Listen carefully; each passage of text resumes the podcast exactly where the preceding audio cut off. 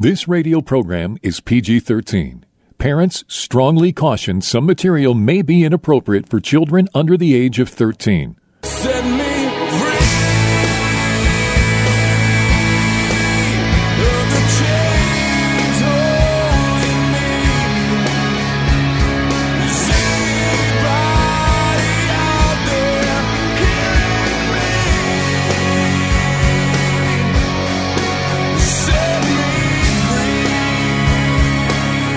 Jesus' mission was to comfort those who mourn, bind up the brokenhearted, proclaim liberty to captives, and open prison doors for those who are bound.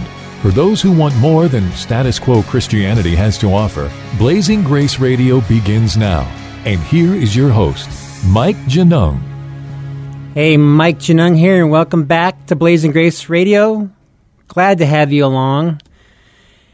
And at a show in a ministry like this, which talks about areas where a lot of people are in bondage, particularly with the things we talk about with pornography and the sexual arena, and we bring up the occult and we bring up the things that people are struggling with.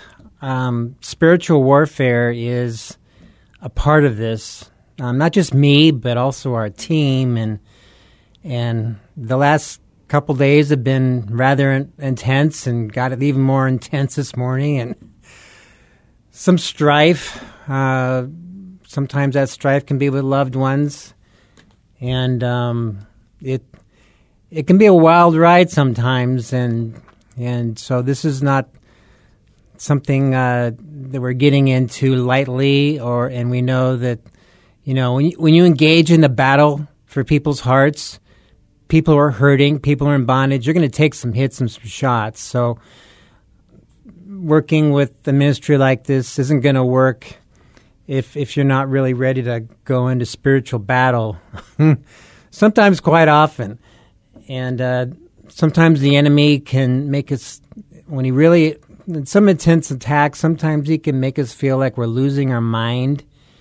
And I had some of that this morning. Like, am I going crazy? What what's what is this? Oh yeah, okay. And I'm recording today, and here we are. And so um, the uh, the next several shows over the next weeks, I think will peg the intense ohmometer a little higher. But for today, for today's show, it's going to be about how to overcome temptation and lustful thoughts. And the things that I'm going to give you aren't just for overcoming lust, sexual lust, but across the board. So, fear. The enemy gets a grab a hold of us by fear, and he tempts us to fear and to doubt so he can back us into a corner and then we become basically worthless because once you've allowed fear to grab hold he'll he uses that to make us um, paralyzed in terror if, if it goes on long enough. And then some people can go into hypervigilance and get so bad. So it's very important to deal with fear right up front. And we see a lot of wives in particular dealing with fear when they go through what happens with their husband who is involved with sexual sin is very traumatic for the wife. And they end up a lot of them end up struggling with fear. And so it's very important to to know how what do we do when we get attacked with this stuff? How do we differentiate between our own flesh and our body chemistry our brain chemistry and the attacks of the enemy? What what do we do with all that? So that's that's where I'm going today and so the, so the first step with any any Christian with any situation is you cannot be isolated. And most Christians in America and in other countries are isolated. How do I define that? When I get up and speak, I'll ask audiences to raise their hand if they meet with another brother or sister for the purpose of accountability and support and prayer once a week. Usually, 15% of those hands go up. So there are a lot of people, and this is a big reason why the American church is so weak and fragmented right now because we're all isolated and fighting this game alone. That's not the way it was meant to be. There are no isolated believers in God's economy. So, those of you who are listening, I would ask you the same question Are you meeting with another believer once a week for the purpose of support, prayer, and encouragement? And Proverbs 18:1 says, "A man who isolates himself seeks his own desire. He rages against all wise judgment. Rages against all wise judgment. So you're actually um, going hard against what God said is, is the wise way to live life. And unfortunately, our churches have conditioned and trained us with their performance driven services to be isolated, to, to be isolated believers. So, what do they do? Many services once, you know, when they're switching off between the worship band and the pastor, they'll say, Hey, greet the person standing next to you. And then we put on that fake Sunday smile and, Hi, how are you? And the other person looks, Oh, I'm doing fine. How are you? And, and we nod and then we go on and, and, and it's just faking it. So that's not a church devoted to fellowship. So it's critical that each and every one of us is a part of a tribe of believers or like Jesus did, he had a he had his inner circle of James, John, and Peter, who he took with him on some of most, his most intense battles, and that's what we need. Every one of you has to be a part of a tribe, and you have to have your inner circle, even if that's only an inner circle of one. That is enough.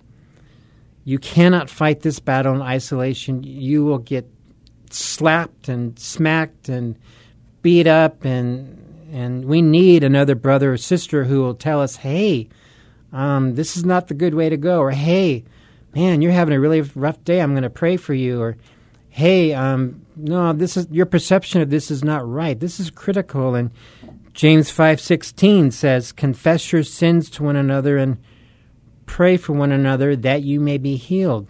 Sins plural, meaning this is an ongoing deal.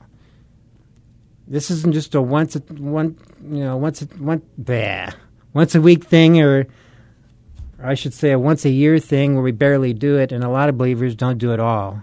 And I can tell you that a lot of people who come to us for help they're sharing their story with us for the very first time and I almost feel like I've just become their best friend somebody they can trust. Not you know, not that that's you know what I'm trying to do, but a lot of people are just starved and thirsty for somebody safe to talk to, and and there's a lot of people in our churches today are starved and thirsty for somebody safe to talk to, and uh, we're so.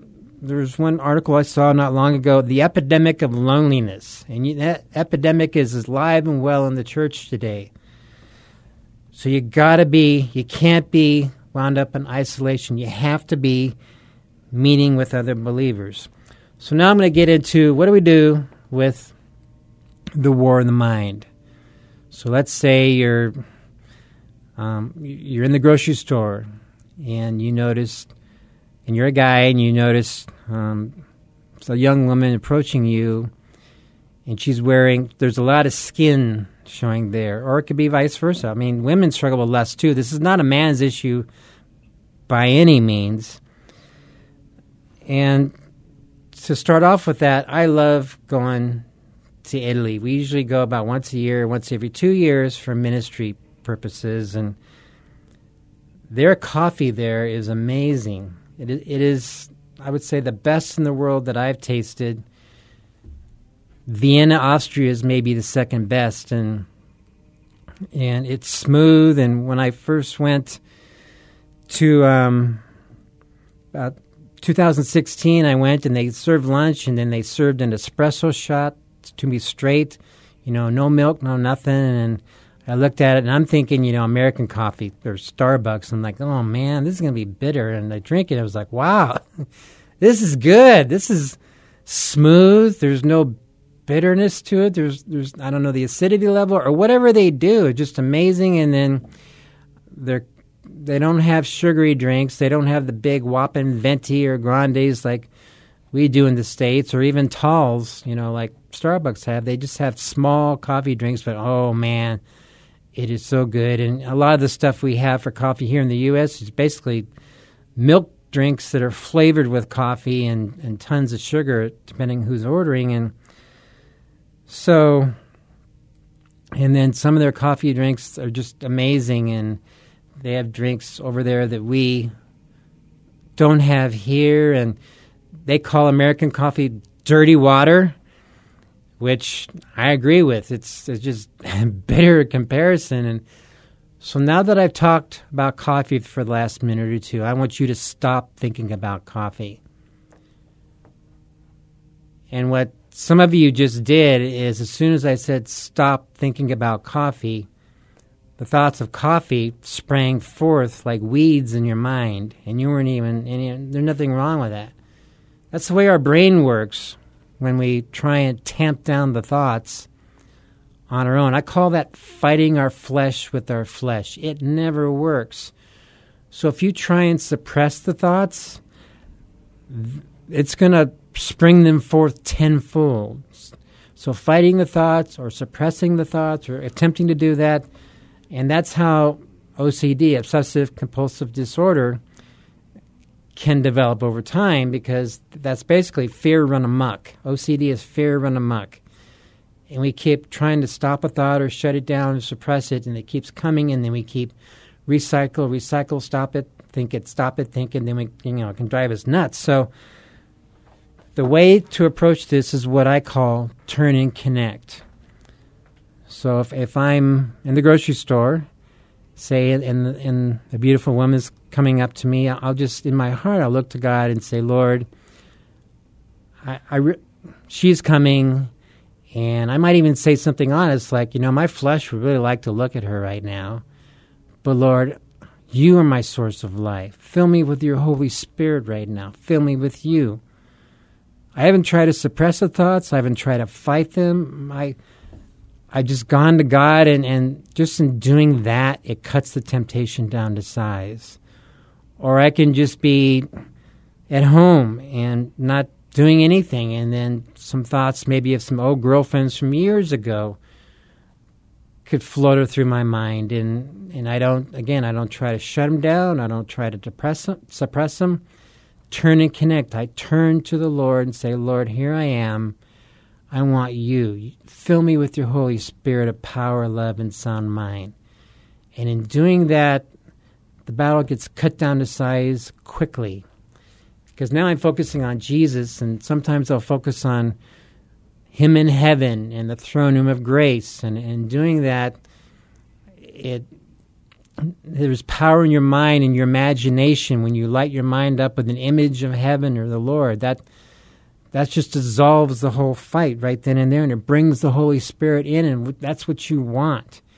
You don't want to be trying to fight this on your own, and so that that works many times with the flesh, and but there's times when lust thoughts might keep piling on and coming and coming and coming and and sometimes it's not the flesh and sometimes it's our spiritual enemy and he, it's a full-blown attack and in that case you have to discern on what's going on and you can ask the lord lord what is this and but usually when, with an attack it has a dark edge to it.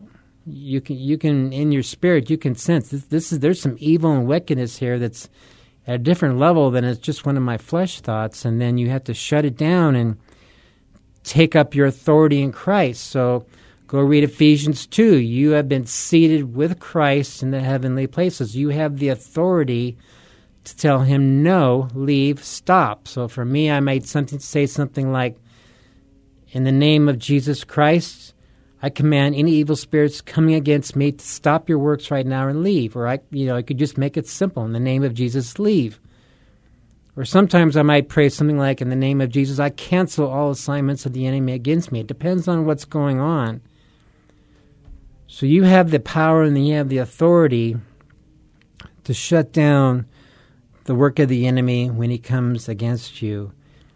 And some battles, I'd say a lot of them, with turn and connect or taking up our authority in Christ, usually between those two, they can reduce them or limit, shut it down pretty quickly. But you need to know that there are going to be some battles that go a lot longer than a few minutes, and I've experienced plenty of those where I get woken up at the three in the morning, and three in the morning is the witching hour, and then you're wrestling and you're praying, and and you're wrestling and you're praying, or sometimes it can be on again, off again over a couple days, which I've just experienced recently, or sometimes when it's time to come to the radio station here, I I can be going through it for several hours, leading up to the moment I walk in the door.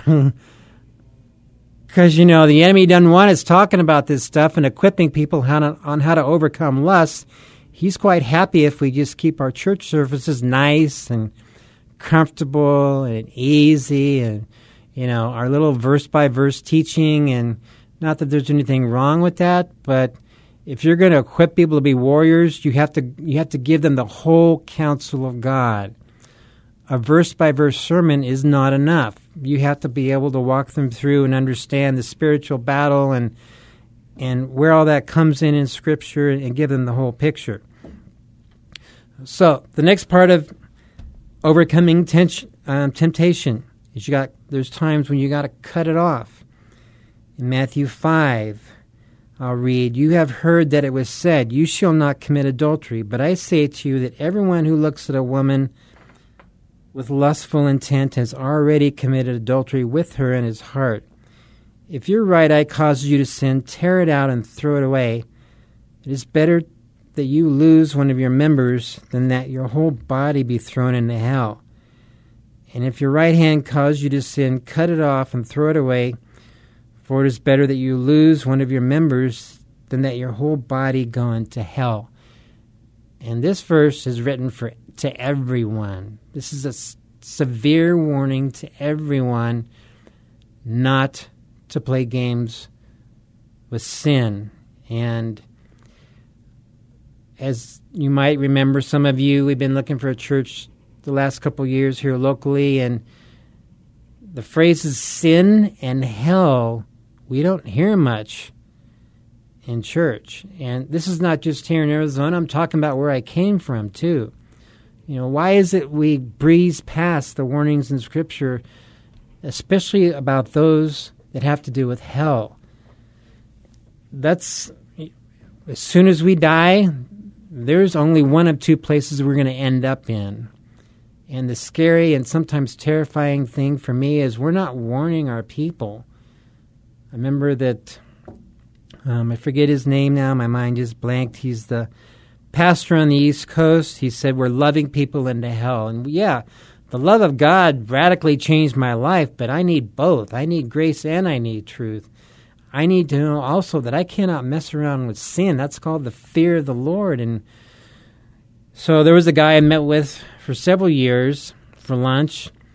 Um, about every week, and he kept coming to me week after week saying, "Well, I looked at porn on my phone, and and hey, Bill, um, you need to put an app on your phone, or hey, Bill, you need to get a dumb phone, or hey, Bill, you need to do something." And then he gave me the classic Christian cop out. Well, I'll pray about it. You know that. we Christians have our cop outs, and, and I'll pray about it is one of them. And there's nothing to pray about with some issues. With some issues, when God says cut it off, man, we got to cut it off and we can't screw around. And so we need these warnings. We need to hear this stuff from the pulpit. We need to hear about hell and we need to be reminded at, at some point. Um, and, so, and today in our comfy Christian churches that many are performance driven, we need to hear it a lot more. And when, you see the fruit of this from people who are walking away from church because they're just not being challenged or equipped, and so if if porn on your phone is a problem, you're going to have to do something. And it, some people, it's like they're waiting for God to drop a thunderbolt on them. oh God, take this away from me. When he he looks us in the face and says, um, "I want you to take responsibility and ownership of the things that are under your control." So if you got a phone and you're constantly looking at porn at porn on it, then get an app. And I'm in favor of one of those apps that sends out an accountability report. To me, that's far more effective than uh, a porn blocker because a porn blocker, for most men, if they're honest, is like a challenge. I want to see if I can get around it. And I have never heard of a guy once that couldn't get around the porn blocking feature when he wanted to. And oh, you got it. I mean, you go to the news websites and there's sexually charged images on there. It, it's really not hard. And I'm not trying to give you tips, but um, sexually charged content is everywhere. But when I have on my phone a feature where it records every single website I visit, and those reports go to my wife and my buddy, which does that's my way. I have that on my phone, and every week, my wife, my accountability partner, he gets the reports. So um, this is for me and for everyone. And so I'd have to do a walk of shame if I did something stupid like that. And so you got to take action. You can't just um, play games with this and keep falling and falling and falling and playing games with it and justify it. And and then sometimes we got to run. So Second Timothy two twenty two says, "Flee youthful lusts." Around the corner from the radio station is a Dunkin' Donuts, and not far away from that, I think in the same shopping center is a gym, and and there were. I used to come go to Dunkin' and grab me a coffee on the way, but um, what was happening was there were um, women walking in with very thin, sheer garments for exercise, and so I get that. But um, you know, yoga pant, exercise dresses, you know, dress and tops that didn't leave much to the imagination, and so I, I don't need that. so I, I haven't been to Dunkin' Donuts around the corner in a long time, and I don't mean I might not go someday and grab a coffee, but um, you know, when I'm coming in here to talk about things, things I just don't need that hassle. And so sometimes you just got to stay away from people or situations that are going to take you down. And again, we are responsible. Talk a few minutes about social media. So when social media, when you f- constantly flipping down your news feed, that mimics mimics the effects of when we're looking for pornography. So when a guy is looking for porn, he's usually um, going from picture to site to picture to whatever to to try and find the ultimate hit. So what he does is he this is a part of the brain chemistry and what it does. So guys who are masturbating and looking at porn, it depletes their dopamine. That's the neurotransmitter and the pleasure center in the brain, and so that gets de- depleted, and then depression and anxiety can be a problem, and then we can obsessively start looking for porn, and it's the same thing with social media where you don't even realize it when you're hooked on it and you're clicking and you're clicking and you're looking and you're looking. So you want to minimize your time on social media and on the internet. Me personally, I've been turning my phone off for most of the weekends. I don't check email during the weekends for the most part. Um, I stay away from the computer. I stay off social media. I don't do posts if I can avoid it uh, during the weekend, and to give my mind a rest from all that stuff. And I also stay away from the news too, because too much of that stuff is just toxic, especially today. And then prayer. Prayer is big. You want to have a powerful prayer life. By that, I don't mean two minutes and up, I'm off to work. I mean spending a good 45 minutes to an hour a day with the Lord. And you don't got to, you don't have to do it um, all in one shot. You can do it in, in multiple settings, but uh, you want to have an effective, powerful prayer life where you're constantly going hard after God. We're supposed to be committed to prayer. That's not just something we study. That's supposed to be our, our way of life is to be a prayer warrior. The early church, they were constantly meeting for prayer meetings, and you want to be a part of prayer meetings with other believers. And your church does have prayer meetings, right? Or at least I hope so. Although I can tell you from looking for a church that many of them don't. So people fire up your prayer life, fire up the prayer meetings, and let's go to war and make our lives count for eternity. Do you want to be free? Blazing Grace is a non-profit international ministry for the sexually broken and the spouse. Please visit us at blazinggrace.org for information on Mike Genung's books, groups, counseling, or to have Mike speak at your organization. You can email us at email at blazinggrace.org or call our office in Chandler, Arizona at 719-888-5144. Again, visit us at blazinggrace.org. Email us at email at blazinggrace.org or call the office at 719 888 5144.